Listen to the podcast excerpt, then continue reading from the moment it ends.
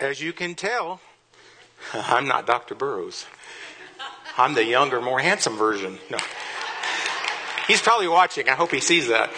Uh, uh, actually, Dr. Burrows is at a conference this evening, so he asked me if I might uh, fill in for him, and it's my pleasure and my honor to be here and uh, to share God's word with you this evening. And uh, we've already had a great time of fellowship, haven't we? And a great time of worship. That's one of my favorite songs, and uh, you know, we always think about how we worship God in song. And tonight, I'm going to talk about some different ways that we worship God, and we're going to uh, look at some verses uh, in the Bible today that um, talk about an area that a lot of pastors shy away from, and a lot of church members don't like to be spoke to about, and it is about giving. And um, the thing of it is, you know, Jesus talked a lot about a, couple of things that people don't like to hear a lot about. One was hell, and the other one was giving. And it is a part of our Christian walk. It is a part of our worship. It is a part of our obedience. Uh, it is a part of what God expects from us as believers. And so it's something that we really should be embracing as believers. And it is really something that we should um, participate in and practice. And we're going to look at that tonight. And we're going to be looking in Matthew chapter 6. And uh, we're going to begin. Let me give you a little overview, though. You know, uh, here in Matthew, Matthew records for us um, the ministry of Jesus, as do all the Gospels. And in Matthew uh, chapter uh, 5, really starting in verse 12, is where Jesus begins his ministry. And in his ministry, he begins to do the first thing he does is he calls them disciples, and you find that in Matthew, uh, again, chapter 4, verse 18. And then shortly thereafter, in verse 23 of chapter 4, he begins his public ministry and begins to teach great multitudes of people. And then as you go through the next few chapters, you have a whole bunch of basically the teachings of the Lord Jesus Christ to those who are his followers and to those who are, again, seeking him. And uh, you have in uh, chapter 5 the, the very famous Sermon on the Mount where he gives the Beatitudes. He gives uh, the teaching on salt and light uh, in uh, verse 13. He begins there. He deals with uh, anger and how we should deal with anger in verse 21. And in verse 27, he then deals with the subject of lust. Verse 31, he goes on and deals with, deals with divorce. Verse 33, he begins to deal with oaths and swearing. Verse 38, and all these are in light of our Christian walk and how we should be responding as believers. Verse 38, he deals with retaliation. And in verse 43, he talks about loving your enemies. These are all deep, meaningful teachings that he gives us, and all, all of them are expectations that he had for his followers to live out in their life. And uh, he again, then goes on in verse 6 and deals for the first time with generosity and giving to people. And uh, verse 3, he has the Lord's Prayer, he, or the disciples' prayer, or uh, uh, uh again, teaching uh, what prayer looks like in light of, in light of what God would have us to do. And then in verse 16, he deals with fasting and what that's all about for the believer. And then in verse 19, we get to the topic of our subject tonight, and he talks about laying up treasure. He takes, talks about giving. And he goes on and teaches a whole lot of other things after that. He teaches us not to be anxious in verse 25, talks about judging others in chapter 7, talks about, again, petitioning prayer in Acts chapter 7, verse 7, gives us the golden rule in verse 12, and it goes on.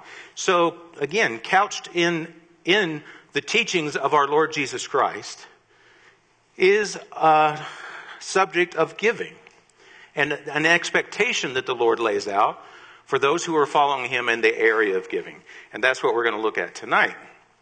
And so, uh, again, Jesus' ministry was uh, uh, very wa- wide in its breadth, and he covered a lot of ground there.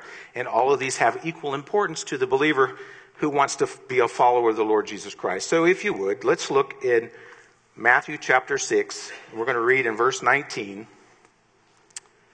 And we're just going to read a couple verses to start out. It says, Do not lay up for yourselves treasures on earth, where moth and rust destroy and where thieves break in and steal, but lay up for yourselves treasures in heaven, where neither moth nor rust destroys and where thieves do not break in and steal.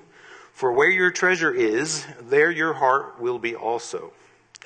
And so um, the Lord gives us this little bit of gem about giving. And the first thing I want to point out to you, and what he says here, is that giving can have an eternal return. And, you know, he says, lay not up for yourself treasures on the earth where things can destroy it and it can be stolen, but lay it up in heaven. You know, what do we know about heaven? We know that heaven is, again, a place that we're going to spend all of eternity.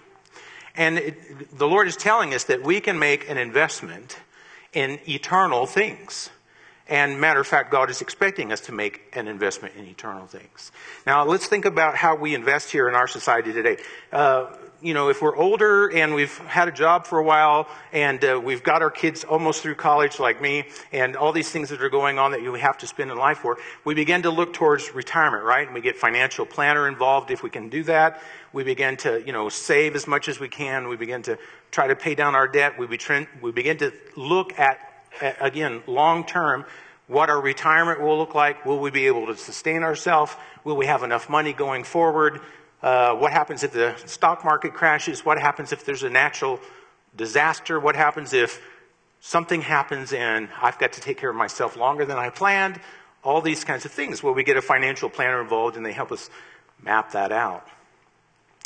But a lot of Christians don't think about, they might think about planning for the next 20 years, or if you retire early, maybe 40 years or 50 years. But do we think about what our eternal financial plan looks like. What does it look like 100 years from now, 200 years from now, 500 years from now, in light of eternity? And so, you know, Jesus is telling us that we need to have an eternal focus when it comes to where we put our money. It doesn't mean that we don't take care of the things that we have in this life. It doesn't mean that we neglect any of our obligations. But it does mean that we have priorities that include the Lord Jesus Christ, His work, His ministry, and His people. It's an expectation that God puts on our life. And so, again, um, giving can have an eternal perspective. Uh, on the temporal side, many, again, have financial planners. We put a lot of effort into that. But do believers put a lot of effort into their eternal prospectus? On the eternal side, the Bible tells us that what we lay aside is not going to corrupt. You know, we have a shelf life on our ability to save money here. Because it, sooner or later, right, that's going to come to an end. Either we're going to spend it all if we live long enough, or we're going to pass it on to our children if we don't, or we're, uh, you know, it, it's got a shelf life where when we invest in the things of God, it goes on throughout eternity. And, and I've, you know, I've made that statement before, but uh, one of the things we need to recognize is when we invest in eternal things, we will be guaranteed a return on that investment. Because there is nobody that can break in and steal that. There is nothing that's going to corrupt that. There is nothing that's going to rob us that, that will take away the benefit of investing in the things of God throughout all of eternity. And so uh, it's protected that investment is protected in a way that no investment on earth can be protected. So when I was younger, I was a certified financial planner for a while. And, you know, you look for ways to protect that investment. You look for ways um, to get the maximum return. You look for ways um, to, to, shield from taxes. Uh, you do all these things that you do to try and build and grow that investment. Do we take the same kind of care in investing in the things of God? including our finances. But you know, it's not just finances, it's our time, it's our talent, it's our treasure. The Bible tells us where our treasure is, and we're going to look at that. That's where our heart is also. And so, again, when we invest in the eternal things of God, we are guaranteed a return because there's nothing that's going to diminish our investment the way that it does on the physical sense. Jesus gives a parable with a story to illustrate the foolishness of a person who has a. Um, temporal viewpoint of their finances. And that's the parable you find in Luke chapter 12, if you'll turn there with me. Luke chapter 12. And it's a parable that Jesus told about a man who built some barns. Do you remember that one? And he says in uh, verse uh, 15, he said, It said to them, Take care and be on your guard against covetousness, for one's life does not consist, consist of the abundance of his possessions. And he told them a parable, saying, The land of a rich man produced plentifully, and he thought to himself, What shall I do? For I have nowhere to store my crops. And he said, I will do this I will tear, tear down my barns, and I will build bigger ones. And there I will store my gain and my goods. And I will say to my soul, Soul, you have ample goods laid up for me for many years. Relax, eat, drink, and be merry. But God said to him, Fool, this night your soul is required of you, and the things that you have prepared, whose will they be? So it is with the one who lays up treasure for himself and here's the kicker, and does not reach towards God. And so, again, uh, where does everything that we have come from to begin with? Right? The Bible tells us that we are stewards, right, of what God has given us and the blessings that He bestows on our life. And we live in a country where we're very well blessed. Even the poorest among us have much more than the, some of the richest in other countries.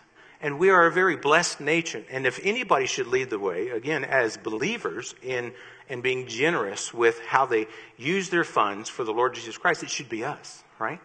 And God has blessed us richly. And, uh, you know, the Bible is very clear that it's a foolish approach to live for yourself in the area of your finances. That's what that parable is telling us. It's a very foolish approach to think only of yourself in the area of your finances and neglect what God would have you to do. And so, uh, again, we want to be careful how we consider our finances when it comes uh, to the work of God. Now, here's the big thing about this text that stands out to me uh, from our main text. He says, Where your treasure is, there your heart will be also. And giving, Jesus is saying, is a reflection of your affection. Giving is a reflection of your affection. And, you know, you know, again, uh, look, look and think about what the Lord has done for us, right? And we love Him. The songs we just sang, we were worshiping Him, praising Him. And, and, and we, we want to serve Him and we want to live for Him. We want to grow in our Christian faith and our Christian walk. But sometimes we struggle in the area of giving to the Lord. Because why? We don't necessarily trust him the way that we need to, right? Jesus said, and I'm getting ahead of my lesson, but Jesus said that he would supply all of our needs according to his riches and glory by Christ Jesus. If we believe that fully, we would freely give to the Lord's work. We would freely give. Because it would demonstrate the reality of our trust and belief in him, but it would also demonstrate the reality of our affection for him, right? And so giving, giving is a reflection of our affection, as we see in verse 21. Uh, here's the thing that you want to note about giving when we look at giving in the Bible. And, and there are a lot of texts about giving. I could bombard you and, and pigeonhole you and take scripture and, and bend, not bend it, but, but bend you to the, to the scripture, the volume of scripture, because again, there's just a lot of scripture that talks about giving.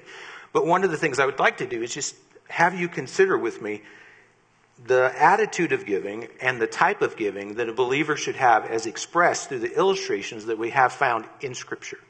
And just consider that for a moment as we go forward. First of all, giving is always pictured in the Bible as an act of worship. It is an act of worship. We sing, Brian and the pastor always have a running kind of joke about which pastor leads the worship, right? Is the music the worship? Is the sermon the worship? And the, and the thing is, both of them are part of the worship, right?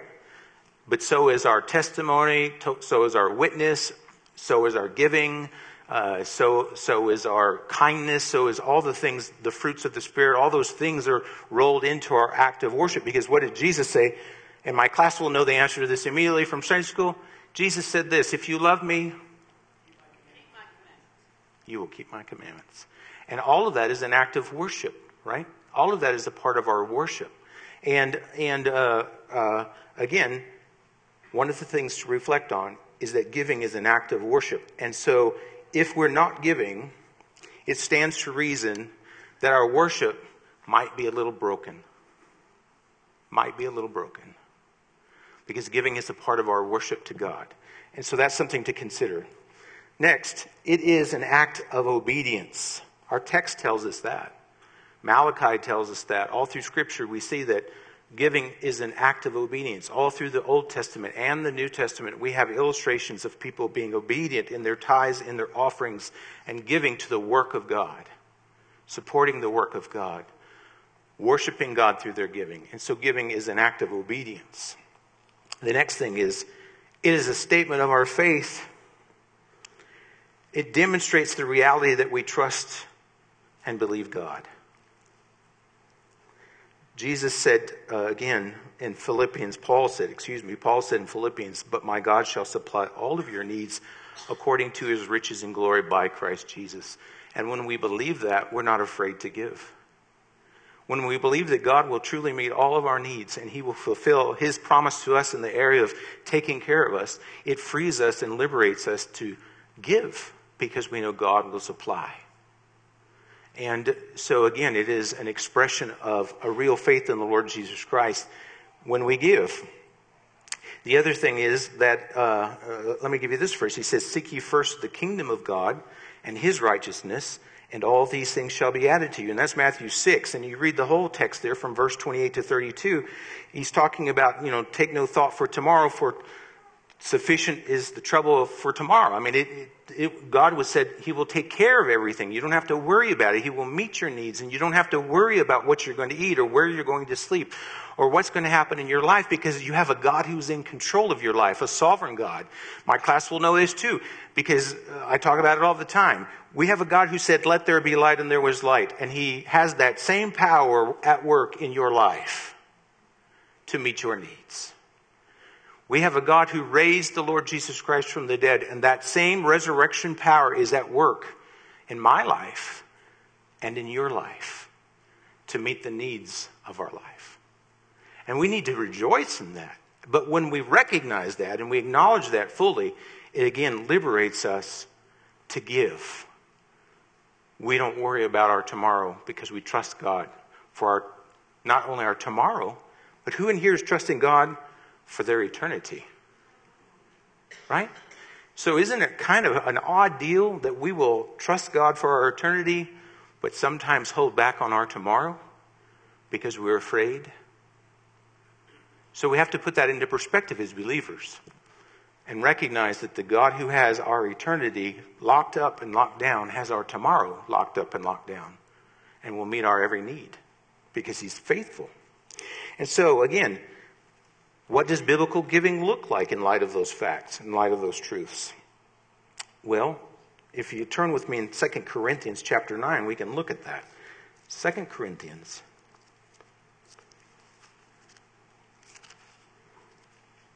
Chapter 9. And we are going to start in verse 5. So you notice the giant print Bible I have here? I left my tablet plugged in at home. I left my big Bible on my desk at Miranda, and I had this to work with to finish up everything today, and I'm kind of stuck with it because all my tabs and all my notes are in here, but so I'm a little slow with it is all I'm saying. So 2 Corinthians chapter 9 verse 5. It says, So I thought it necessary to urge the brothers to go ahead to you and arrange. Am I in 2 Corinthians chapter 9? I am. Okay and arrange in advance for the gift you have promised so that it may be ready as a willing gift. Here's first point willing gift, not as an, ex- an extraction. It says in verse 6 the point is this whoever sows sparingly will also reap sparingly, and whosoever sows bountifully will also reap bountifully. Each one must give as he has decided in his heart, not reluctantly or under compulsion. And we all know these verses, right? For God loves a cheerful giver. And God is able to make all grace abound to you, so that having all sufficiency in all things at all times, you may abound in every good work, as it is written, He has distributed freely, He has given to the poor, His righteousness endures forever. He who supplies seed to the sower and bread for food will supply and multiply your seed for sowing and increase the harvest of your righteousness you will he enrich in every way to be generous in every way, which through us will produce thanksgiving to God For the ministry of this service is not only supplying the needs of the saints, but also overflowing in many thanksgivings to God. Right?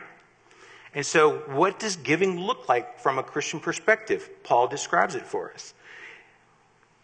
One, it's generous and it's not forced in verse 5.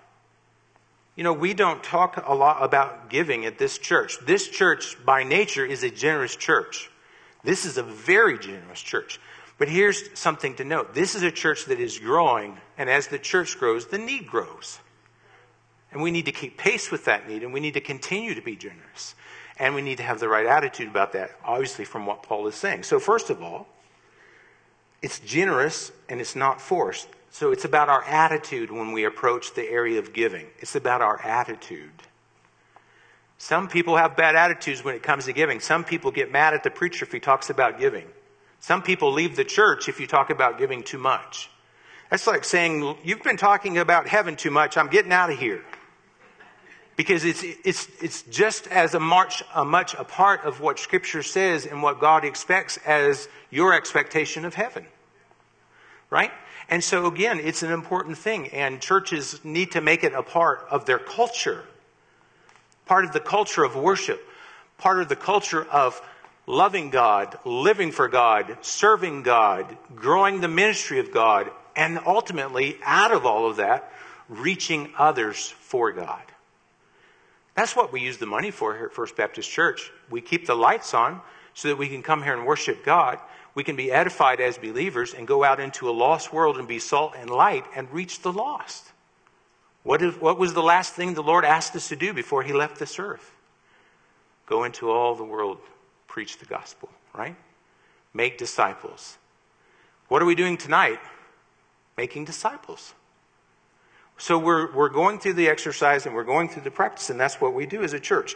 So, first of all, what does it look like to give like a Christian? It should be generous and should not be forced. Secondly, our text tells us that we have a guaranteed return in verse 6.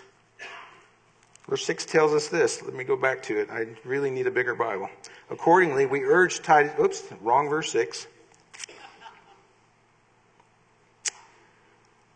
Let's see. This, this is the point. Whosoever sows sparingly will also reap sparingly, and whosoever sows bountifully will also reap bountifully. Here's what you need to know there there's a return in proportion to you and what you do. How many of you come from farming families? I do. How many of you raised a garden? I have. How many of you had to hoe the garden? I have. It was the bane of my youth. but it was an experience I wouldn't trade. Why? Because it demonstrates the reality of God's faithfulness to provide. And it is the same demonstration that God uses here for us to understand in the area of giving. When we give, God provides.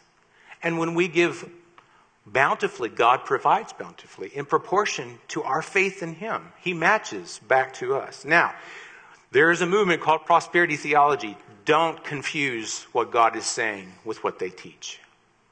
You do not buy God off. You do not put God over a barrel to bless you. You do not make God do what you want and make you rich. That is not what this verse teaches, and that is not what God is saying, and that is not what God will do.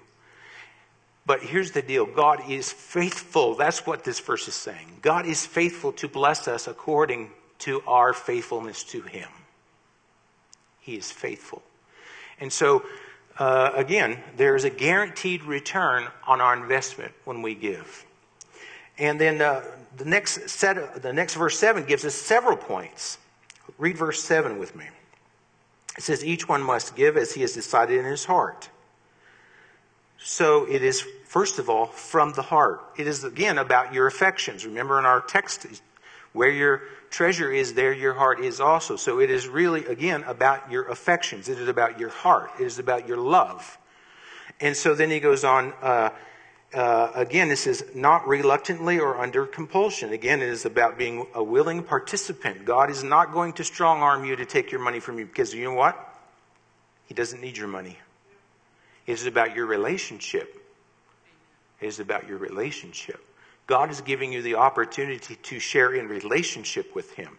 What do we do with people that we love? We demonstrate our affection through the things that we do, right? We don't just tell people we love them, we show them that we love them by the way that we live our life and by the way that we interact with them, right? And that is what God is giving us the opportunity to do here. And then he goes on to say, For God loves a cheerful giver. Again, you want to know what God loves? We've got a lot of things to, from Scripture to know that God loves. One, he, God so loves the world, right? That he gave his only begotten Son. He has a love for his creation, for his people, right? He also has a love, according to Scripture, for a cheerful giver. For a cheerful giver. That's a, that's a special, particular type of giver, right? How many of you were rejoicing the last time you, and were happy the last time you paid your electric bill? Or better yet, your taxes? I have never been a cheerful giver when it comes to my taxes, ever, right? But I'm going to tell you, God has been faithful to me my whole life. And I have never failed to give. And God has never failed to supply. Right? And I love to give.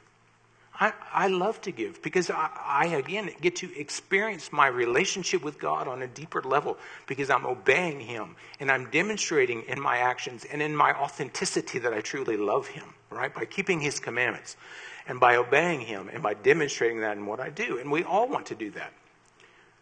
I say this a lot in my class too. What are the words we want to hear when we stand before the Lord Jesus Christ?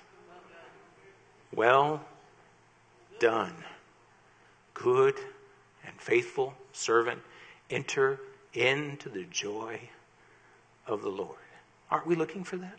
Giving is a part of that, in case you wanted to know. Giving is a part of that equation. Obedience to God in all areas of our life are a part of that equation. Faithfulness is, again, demonstrated in the reality of what we do, not in the reality of what we say. The devils know that there is a God and, make, and can profess that, right? The reality is, in our relationship that we have with God, and our relationship is authenticated in the reality of what we do. Right? James, we're in James right now as the adult Sunday school class is over at Miranda. And we're, we're dealing with this very issue. It is, it is not about what we say. It is about what we do. And James says if we just make a profession with our mouth, but our actions don't back up what we say, that our profession is dead. It is of no use. It is uh, absolute, uh, uh, uh, of no use whatsoever. It is a dead faith, right? And so, again, uh, that well done and good and faithful servant, giving is a part of that equation. So, we're to give cheerfully, we're to give willingly.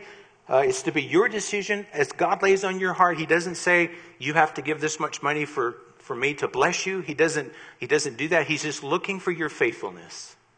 He's just looking for your faithfulness in the area of your relationship with Him just like He is in the area of your prayer life, in the area of your witnessing, in the area of uh, your faithfulness to assemble yourself together in an assembly like this, and your faithfulness to edify the saints, and your faithfulness to be a testimony and salt and light and all those things. It's a part of all that equation. It's a part. It's not the focal point, it is a part. All of those parts are equally important in our walk and in our talk as believers, right? So then he goes on to say, uh, in verse 8. Let's read that real quick. He says, uh, And God is able to make all grace abound to you, so that having all sufficiency in all things at all times, you may abound in every good work. And that is dealing with, in verse 8, having the right perspective about God. That God will still see you through. You still will be successful. You still will have, again, the benefit of God in your life and believing Him and trusting Him. He is faithful to make everything abound in your life. That, that is a term that means that it's not just get by. It, it is a term that's dealing with, again, having abundance. Again, not like the prosperity theology people. This is everything you want, God will give you if you just have enough faith. But recognizing that God will make you abound, that He will make you successful, that He will see you through, that He will push you forward, and that He will take care and meet your needs. Because that's what He's committed to doing. And so, again, it's having, when we give, it demonstrates the reality that we have a right perspective about the faithfulness of God. We have the right perspective about the faithfulness of God. And then in verse uh, 6, 9, and 11, the, all those verses deal with that there is, again, a promised return on faithful giving. A promised return on faithful giving. Again, God blesses those who are obedient. That is his promise to us. And, and that includes in the area of giving and all those areas that we've talked about. So in, in uh, verse 11, let's read that together real quick. Verse 11 says, You will be enriched in every way to be generous in every way, which through us will produce thanksgiving to God. So here's the thing that you need to understand when we give, it impacts others. Others see our giving. And it creates a thankfulness to God, not just for in your life, but in the lives of others. It spreads. When people see our testimony, when we're being salt and light and we're helping another brother or sister and edifying them and building up their faith and nurturing them, and they see, again, our, the way our language is cleaned up, the way our attitude is cleaned up, all those things Jesus taught about in this same text that we're dealing with today. That we handle uh, stress the right way, that we uh, handle the situations of life and we don't worry about our tomorrows, and, and that we're uh, willing to let God have control of our finances and we trust Him and believe Him. All those things bring about a synergy in the body of believers and it all points everyone back to the Lord Jesus Christ, and it creates an environment of thankfulness because we all recognize the reality of what God is doing on our life. You know, it, I've, ha- I've had people say, you know, how do you give that much money uh, out of your, you know, I'm raising four kids. You, oh, not all of you know that. So I, have got, I've got a wife and uh, two kids through college, right? And I got two more to go and, and, and it's expensive. And, you know, there's been times in my life where I've almost had financial ruin because I'm a ruin because I'm a bit of a entrepreneurial kind of guy. I've made a lot of money and I've lost a lot of money, right? There have been times in my life where I couldn't make my mortgage payment, but God provided. There have been times when I have made other people's mortgage payments because God provided, right? You just have to be faithful with what God does and, and, and, God always provides. And, and, and then when people see that lived out in your life, it, it has a synergistic effect. It really does. It's an amazing thing. So let's move on. It'll impact others, and then it, it always points others to God in verse 12. And it's a proof of where our affection is, and that's in verse 13. And, and you know, this giving thing keeps tying back to our affections in Jesus' teaching, and Paul's teaching. So if you look with me in verse 13, um, it says this. Uh,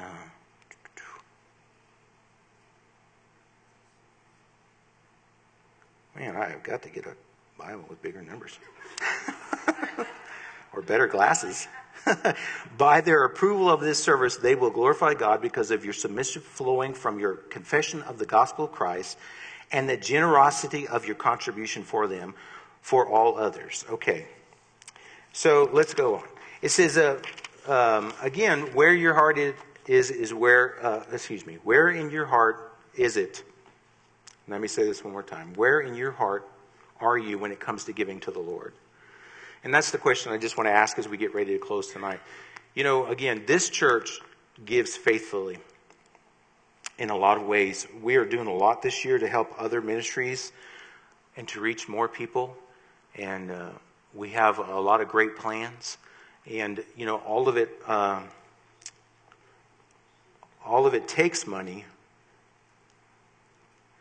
but we don't focus on the money. We're going to vote on our budget in a couple, I think next Sunday, right? And, uh, you know, again, God, here's something I've learned about God in this area too. God never calls me to do something that God doesn't equip me to do. And God's called this church to step out in faith and to reach this community, right? And we're doing that. And God would never call us to do something that God wouldn't provide us the means to do. And so we're going to we're going to corporately trust God in the area of our finances, the same that we way that we individually trust God in the area of our finances. And you know, again, so let's talk about this. God also gifts us all differently, and God also provides us all differently. We don't all live the same lives. Some folks have more money, and some folks have less money, right? Let's talk about if God has gifted you with money in this, in this way. Are you being faithful with what God has given you, however much it is, in proportion to what He's given you. The question is, are you being faithful in that area?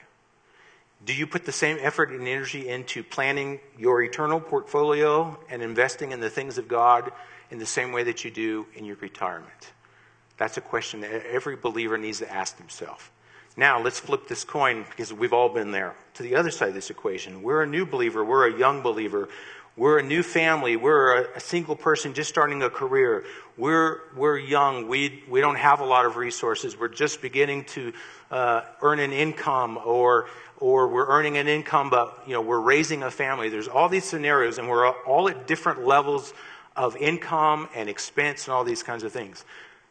But the reality is, it's not about the amount. If you go back to what is said here, it's about the heart, right? It's not about the amount, it's about the heart. So here's the deal if you're new and you're starting out and you're a young believer, a new believer, uh, uh, a, a, fam- a, believer with a big new family that you're trying to provide for and you don't have a lot of extra resources, then let, let's look at it this way. Can you, can you start to give on a level equal to your cell phone payment? Or your internet payment? Or your Starbucks habit? Somewhere. Because again, it is not about the amount that we're talking about. This church is never going to hammer our, or harp on people giving money to that level. What we're saying is be faithful where you're at, out of your heart, what God lays on your heart to give. That's all we're asking. That's all that we're teaching. That's all that we believe you should do. Because that's what the Bible says, right? And so begin somewhere to give and to be faithful to God. Now, here's the thing us older folks can tell you God will supply your needs when you are faithful. You will make ends meet. You will raise those children. You will move forward.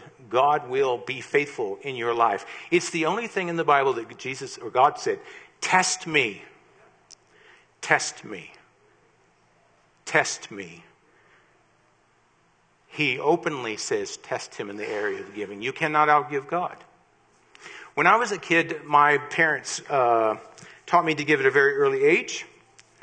So I have never had a life outside of giving a tithe or an offering to God in my life. It has never been that way because it's the way I was raised to be faithful in that area. And, and, I owe that to my parents because they, they taught me really to do what I needed to do long before I understood the principles behind what I was doing.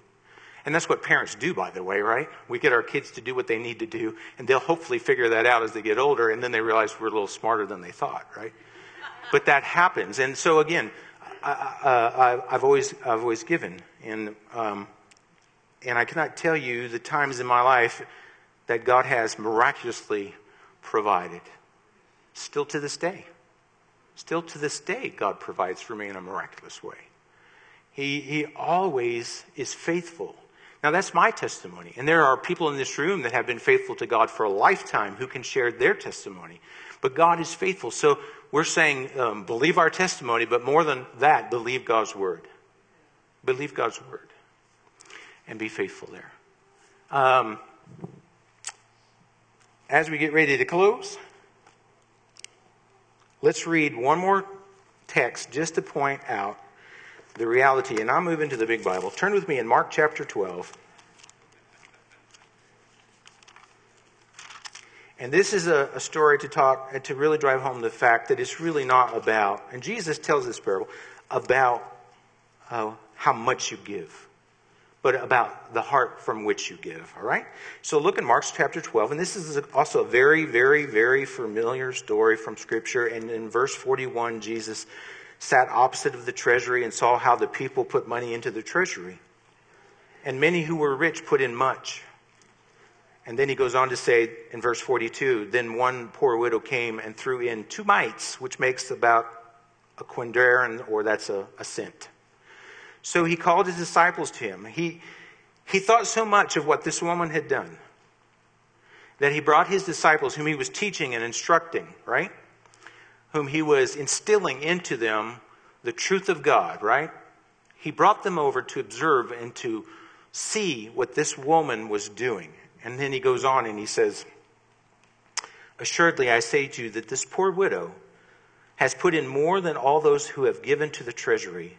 For they all put in out of their abundance, but she out of her poverty put in all that she had, her whole livelihood. So it wasn't, again, about a large sum, right? It was about she believed God would meet her needs, and she gave what she had. She believed God. And Jesus acknowledges that, and he recognizes that. And not only does he acknowledge it and recognizes it, he points it out to those that he's with. And so, again, it is about, if we boil it all down, when it comes to giving, when it comes to giving, it is a, it boils all the way down to our affections. It boils down to our heart. Where's our heart? Jesus said it this way Where your treasure is, there will your heart be also. So it is a matter of our affections as believers. That's it for tonight. So I have two announcements for you.